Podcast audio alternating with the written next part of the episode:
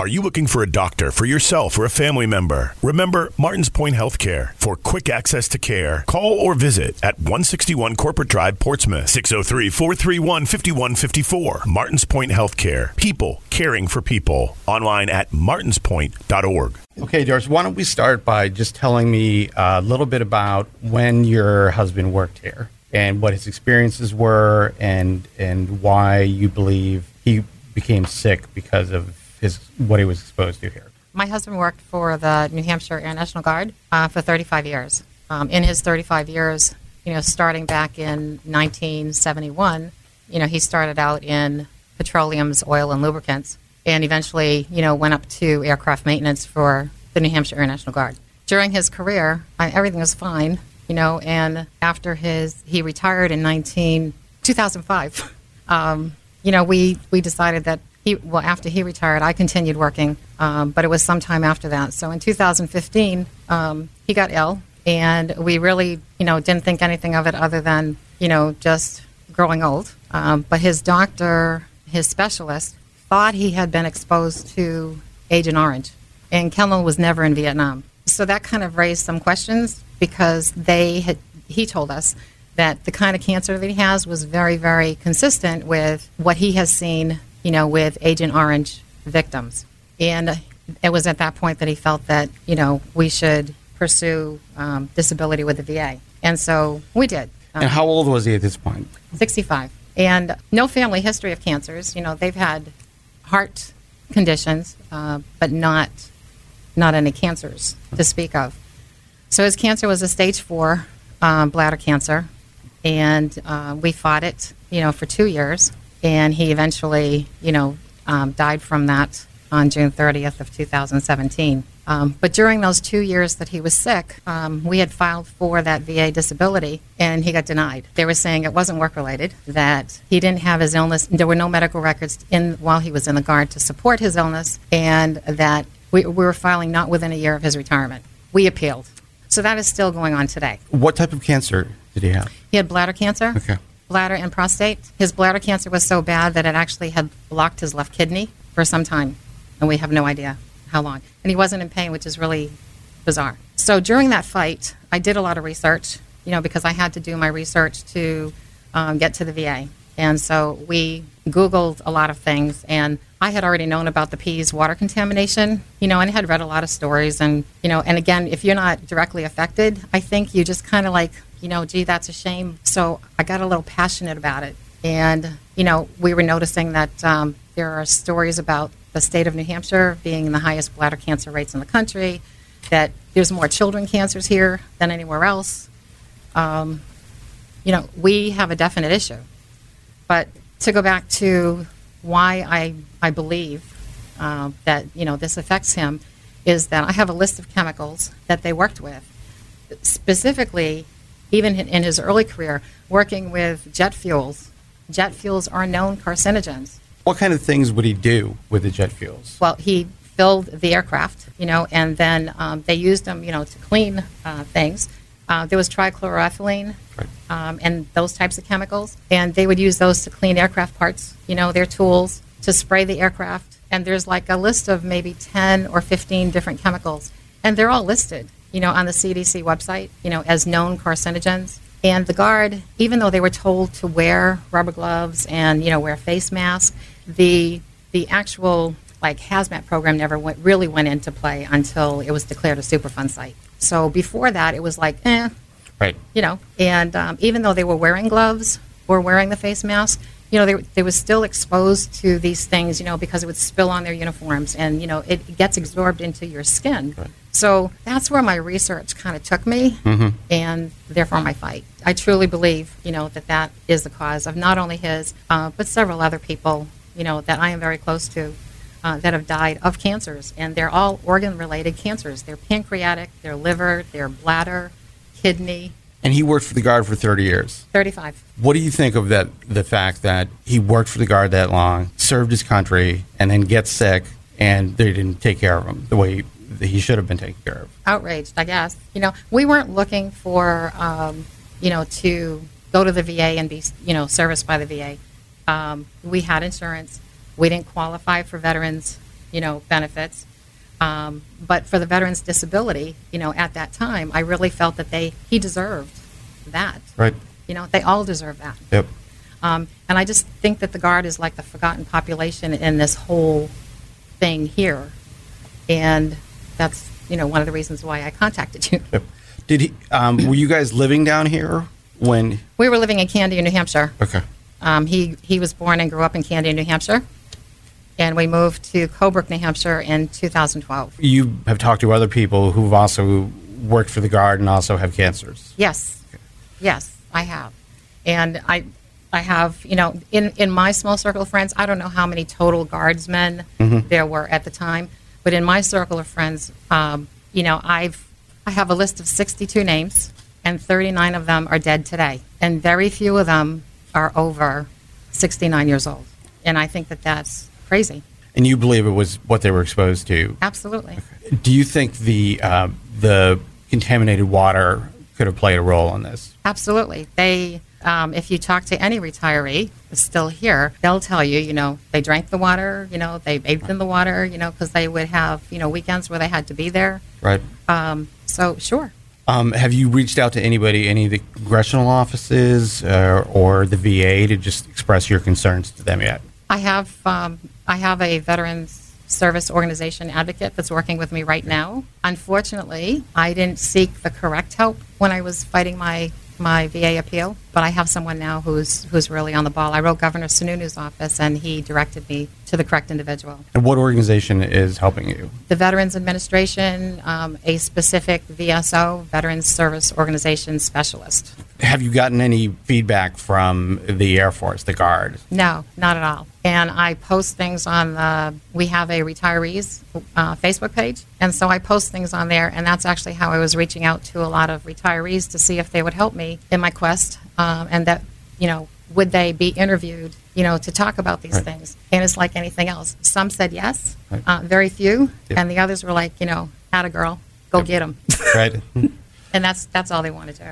and what would you like to see happen? It's really difficult to say. What I really want is just to let people know that this ground contamination okay, has been going on for a very, very long time. Even though everyone is well today, that I truly believe there are long latency periods, mm-hmm. you know, for cancers to develop, and that they need to be aware, you know, and see their doctors for for any any small sign, you know, something is happening. For us, it was too late. But if you find these things earlier, you know, then you're better off, just better off. And that seems like obviously now there's really they don't they don't really know how long people were exposed to the water. No. But they're also people were exposed to a lot of other things out here too, don't you think? I mean, like you said, the cleaning solutions, the jet fuel. Well, they do, and I'm thinking, you know, and I um, want to. This is short, but I wanted my husband to be tested in the Pease testing for the PFOAs and PFCs. Right. And we had to come from Colebrook, and unfortunately, he was really ill. There was a really nice person at the Department of Health and Human Services that actually allowed me to have the test done up in Colebrook, and so we were able to do that. You know, and his test came back with not elevated levels of PFCs and PFOAs, but what they were telling me was, and I don't know how true this is, is that if you're away from it for a long time, Right. it, it leaves your bloodstream. And if you think that he retired in 2005, you know, and here it is 2015, that's 10 years worth of not drinking that water Yep. or in the area. Do you think that um, there's obviously a lot of focus now on people who work here and the kids who are at the daycares here, but it seems like people who either, either worked at the base or at with the guard sometimes seem like they're forgotten. Do you do you agree with that? And do you know if there's any effort to reach out to former guardsmen or people who just worked at the the base to see if they're having, you know, cancers, any other illnesses? I honestly don't think that any of that is going on. I, I truly don't because I've been, I think I'm the only cog in the wheel Right. you know, that has reached out to other retirees or other, even active guardsmen today. I have some active guardsmen, you know, that, that will call me and say, hey, so and so is sick. And I have, there's one individual right now who is very ill, you know, doing okay at the moment, uh, but his time is limited. And he's a really good guy, and he's still working, he's still active. And I believe he's getting some form of disability, but he's still working full time. So, you know, it's just kind of weird. Do you think the uh, the government should be doing more to kind of reach out to people and see if, if they, they are sick for people who served here, considering the, the water and everything else people were exposed to? Well, I would like to know, you know, if there is anybody in the Air Force or the Guard that actually is paying attention to this. And I mean, because this is not a this is not a new thing. You know, this has been happening at um, air bases, marine bases, naval bases, uh, any branch of the service uh, for a long time. Camp Lejeune is a good example. You know, and the VA is just now recognizing Camp Lejeune, and this has been out for ten years. But is anybody looking at who were the servicemen that, that served there, Right. and where are they today? I doubt it. You know, no one's doing a study. It takes money. Do you think um, there's an unusually high number of cancers for people who, who served at the Guard? Yes, I do. I, and I and I think that if they dug into it, they would really see a dead population. What did you What did you think when you're when you first learned that your husband had gotten ill? Shocked. Shocked. Shocked. we thought he had normal, elderly, you know, bladder control. That's what we thought. He went for his he went for um, a test, and his doctor called back within 24 hours and just said, "We need to get you to a specialist immediately." And that's when he told us the news. And for him, it was way too late. It wasn't wasn't anything we could do. So he was given three to five years, and he only lived two. How long did he uh, go through treatment? For the two years, yeah, he'd have um, six weeks off, and then you know he would go back at it again, and that was really his choice, which is really surprising because I remember him talking to people who were in chemotherapy and saying that will be the last thing I ever do. Right. But then we're sitting there, and he's like, "Oh, sure, whatever it's going to take." For people who have, I mean, chemotherapy is a terrible thing to go through. For It is. people who have, um, can you talk a little bit about what that was like having having to see him go through that for him personally? The the initial uh, chemotherapy was awful to say the least. They blasted him with um, a very very potent uh, chemotherapy. It was a two and a half day regimen. We in, in in the North Country, unfortunately, there's not a lot of places to go, so we had to travel an hour and forty five minutes to chemotherapy, and to go to Dartmouth was two and a half hours. So between the surgeons in Dartmouth and the chemotherapy at Norris Cotton Cancer Center up in St. Johnsbury, you know, we were on the road a better part of those two years. But that first that first treatment was it was a killer. It really was. Um, we I just watched him just deteriorate, you know, within a very short period of time. On his second treatment, which was only like in a matter of four weeks, he was so weak and so debilitated. He had a dif- he had difficulty walking. We had to take him for hydration every day at the hospital. He just he, he couldn't keep anything down, and you just watched him melt away, and and that was uh, that was really rough. He did survive that, um, and his other treatments weren't as severe, um, but they were more um, palliative care, just to see if they could hold it at bay. That's really all they were doing. I was working at the time, and I, as soon as I got his diagnosis, I quit work and I retired right then and there.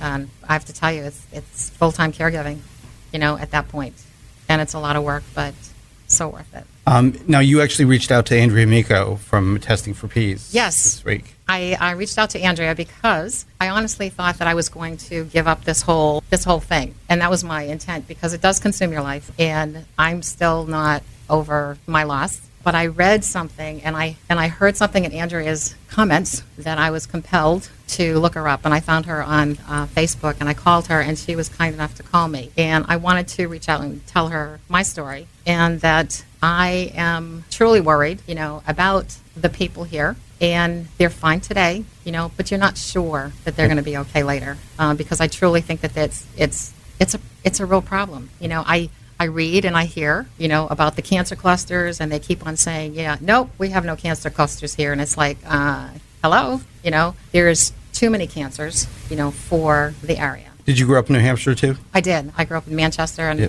moved to Candia when we got married. Would you ever have thought uh, in a million years that New Hampshire would have the highest pediatric cancer rate in the country, No. the highest bladder cancer rate in the country, the highest breast cancer rate in the country? No. I mean, to me, that's just kind of stunning. It is. It is. It's just it, to me, it's amazing. You know, more than anything else, and so that keeps me fueled. You know, to to speak out. You know, just to say that you know we need we all need to be aware of what our surroundings are. You know, and what can we do to make it better? You know, or how can we help the people who don't know that they're affected yet? People just need to be aware. You know, and fight it. Do you think the average person knows those th- those three facts? No. But, yeah.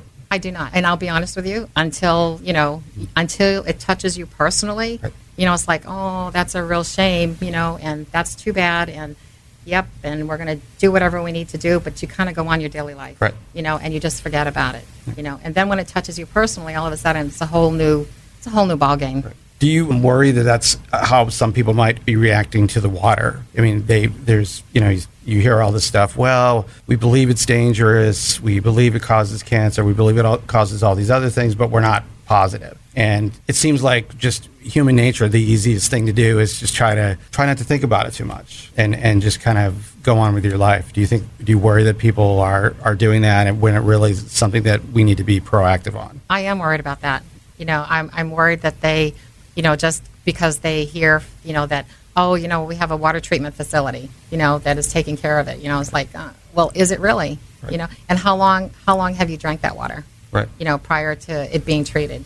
We don't know, you know, if that is all going to work. And so, yes, I would be concerned about drinking that water. I would be concerned about bathing in the water. Can you tell me a little bit about your Facebook page and when you started that? I don't have a Facebook page. It's actually the 157th um, Air Refueling Wings uh, retiree page And but you've been using that to try to communicate with people, and to communicate with the guardsmen. Yes. and how has that been working? I have lots of likes, very few comments.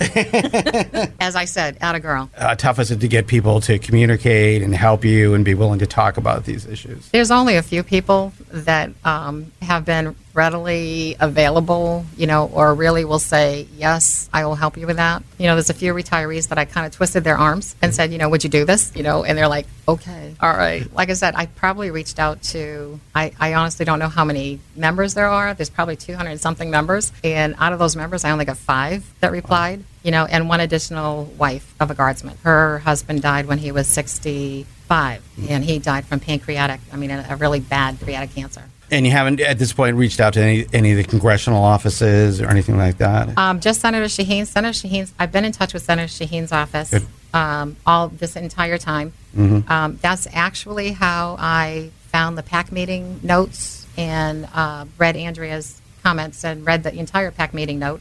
Um, and that's when I reached out to her. So Senator Shaheen has been keeping me informed. I Great. just, it's again, it's like it's slow. right.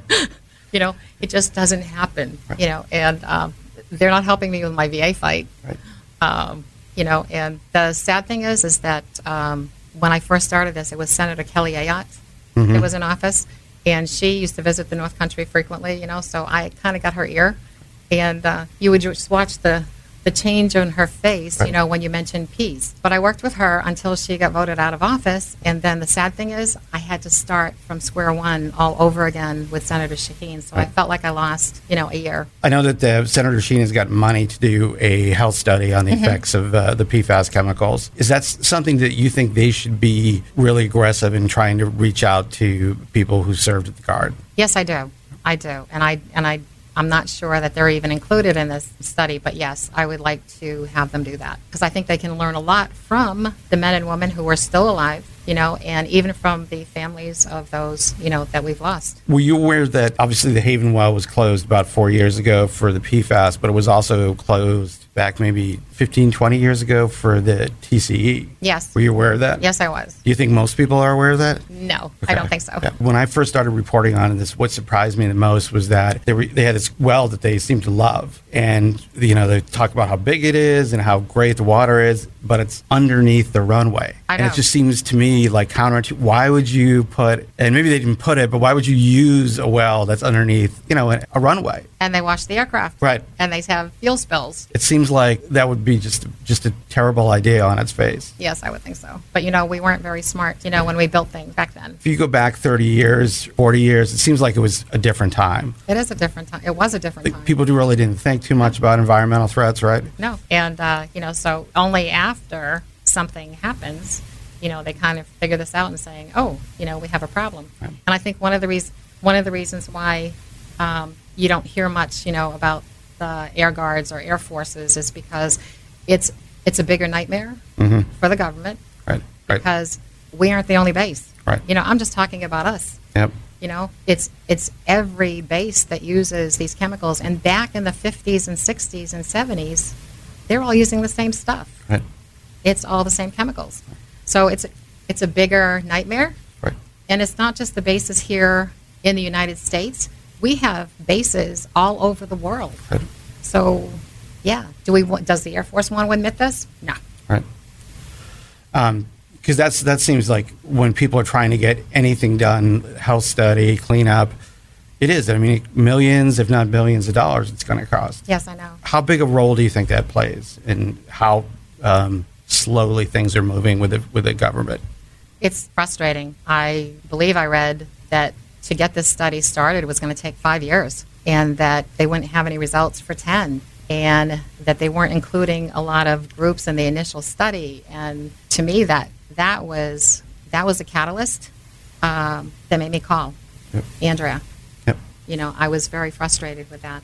And I, and I know that it takes a lot of people and money to make that happen, you know, but can't we recruit like people like us that are impassioned with this to maybe help with that? I mean, I realize we're not, you know, the perfect uh, medical groups or that we may not have the education to do this, but, you know, we can be educated, you know, to help with this. We need to get to a larger group of people, and we need to do that in a short period of time to know what that is. Why did your husband decide to join the guard? The real answer? sure. to escape Vietnam.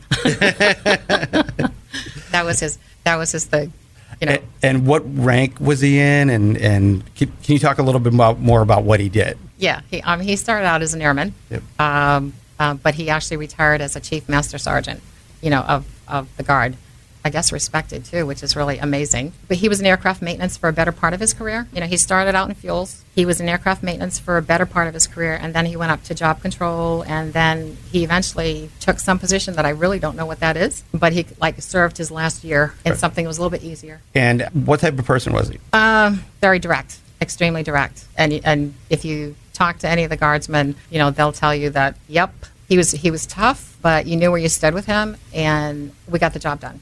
Um, how did he like serving here at Pease? He loved it. Yeah, it was it was his family, truly his family. Just because he worked with guys, same guys for a long time? Yeah, yeah. So we were kind of like the when we first were in the guard, we were like the baby of the guard, you know. So we got to know the the guys who went the next ten years and then retired, and then we saw the guys who were coming up, Right. you know. So we were kind of like Yep. in the middle and kind of knew all those people. For somebody who hasn't served in the military or had family who served in the military, can you talk a little bit about what that? It, it seems like it's very kind of close knit. It is close knit. Um, they are a family. You know, they're the people that you work with Right. day in and day out. For military families, they, you know, your your friends. You have two or three different sets of friends. You know, because you have those outside and those that are in the military. If you ever needed anything, anything happened to anybody in the guard, you know, there were a lot of people around who would help you. You know, and it's just uh, the camaraderie is awesome. And I saw a lot of it when he was sick. And uh, we had people visit our house up in Colebrook, drove three hours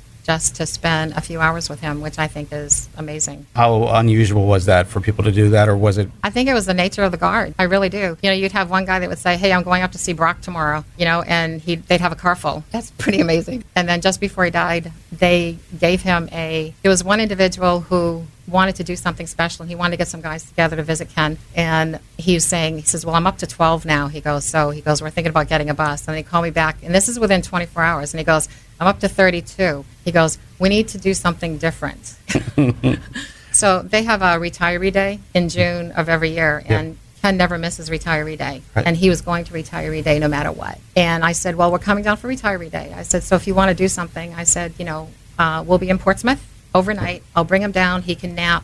And then we can go out in the evening. So we did. There were 120 people at this party at the Gaslight in downtown Portsmouth. Paul Sorley, the owner, had worked with Ken and closed his uh, third floor for this party. And it was amazing. He worked with Ken in the guard. Yes, he did. Gaslight is obviously a really, really popular restaurant. Um, Yes, it is. how how cool was that that he did that? I was more than cool. It really was. Mark Joyce is the other guards person who actually spearheaded this whole thing with Paul. And Mark had said, you know, I, do you know anything about my history, you know, with Ken? And I went, no. He goes, well, we didn't always get along. and it's like, and then why are you doing this? Right. You know, he goes, he goes because he says I really respect him. He goes, and he's a great guy. It was it was a beautiful evening, and then we went to retiree the next day, and uh, Ken died a week later. What did that mean to your husband to have you know to have that night? He was overwhelmed. I just overwhelmed because I also was saving all of the Facebook posts and messages, emails, and stuff that I was getting from everybody around, you know, about their comments about how they wouldn't miss it or, you know, I'll be there for Chief Brock and blah, blah, blah, blah. Yep. And uh, so I read those all to him when we got back home and uh, he cried, you know, because he was like, I can't believe that they did this for me. Now you're going to an event today. I'm going to a retiree, going to a retirement uh, celebration for um, Chief Master Sergeant uh, Tony LaBelle. Tony LaBelle has, I forgot how many years he's worked with the Guard. I think it's like 30, but he's retiring today. He and his wife are actually moving to Colebrook, New Hampshire, so we've been in touch this whole time. But they were at our house every single weekend that they were there, you know, to help, to bring Yep. little goodies and, and do whatever. So I wouldn't miss Tony's retirement for anything. How much does it help you to be able to come down for events like this to see people you've obviously known for years and years? those that I know, um, it's really important to do that.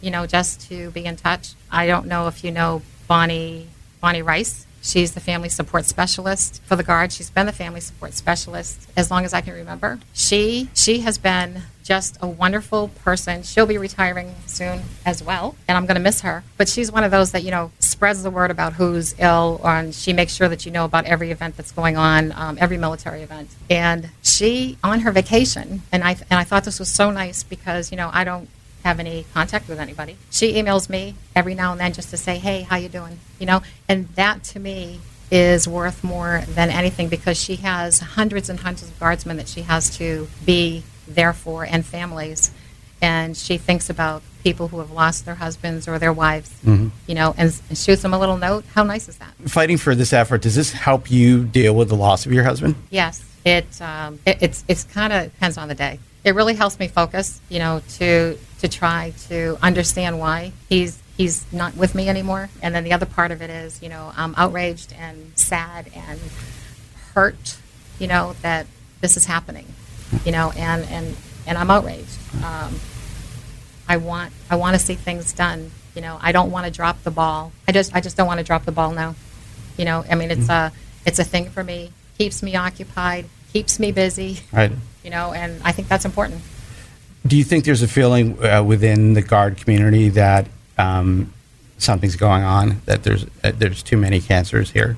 I think everybody talks about it. I don't think many do anything about it. You know, and I, I would like to see more done. Perfect world. What would you like to see happen? Like right now, if you could just wave a magic wand. I would just like to see that you know they get people together, you know, and let's just let's just look back at you know they have rosters of all the people you know that have worked for the guard. Go through those rosters to see how many are here, you know, and can somebody help to find out what exactly did they die from, you know, and just get some numbers together, you know, and why did they die? And if a better part of them are cancers, that's a real issue. Obviously, your husband dealt with a lot of chemicals. Do you think that was the main culprit in his cancer, or do you think it was the water, or what do you think?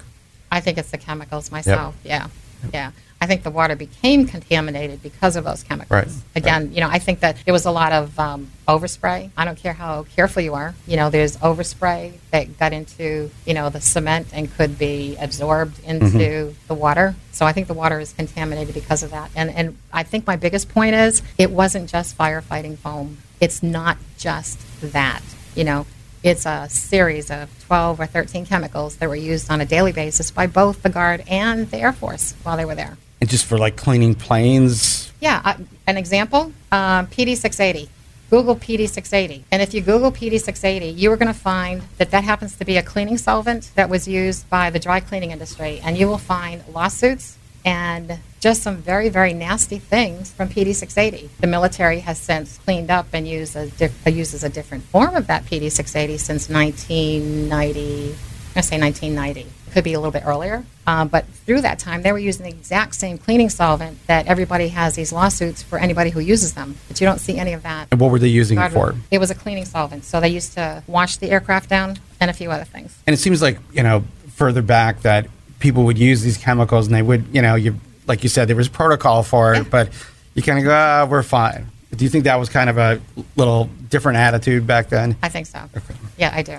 And if you think back, you know, if you were playing with something, just messing around, I mean, you wouldn't you wouldn't think of what it would do to you. Uh, I actually um, uh, there's uh, there's a golf course on Pease, Yes. and there's there's this course called the Blue Course, which is right next to the runway. Well, there's some brooks that run through there, and you look at the water in those brooks, and it's just like God only knows what's in here. I know. It's it's looks awful. It smells awful. I mean, obviously, it's it's still a Superfund cleanup site. Um, it seems like it's it's going to be one for for a long time. It is going to be a long time. And do you think people who work here, have their kids here, I mean, they understand? Oh, yeah, thirty years ago, this this this was an Air Force base, but do you think they kind of understand the full scope of what was out here? I don't. Yep. I don't think that they know um, what the full scope is. And if if I were living here, um, I would not. I, I truly would not be drinking the water. I truly would not be bathing or going into the river. Um, I wouldn't do it, Right. not knowing what I know today. Yep. Okay, years ago, sure. Right. Right. Yeah. Is there anything else you'd like to add uh, to let people know about this issue that I that you think is important that I haven't asked you about? Other than I just want people aware. Okay. I just want them aware. You know, it's it's important that you are aware of your surroundings. You know, aware of what's going on. Read and act. You know, on or listen to the news and act on it. Don't just wait. You know, for something else to happen because it's not happening fast enough, and unfortunately, um, a lot of people won't be around to fight that. Right. You know, and and not understand why they're fighting it. So I I, I think it's important.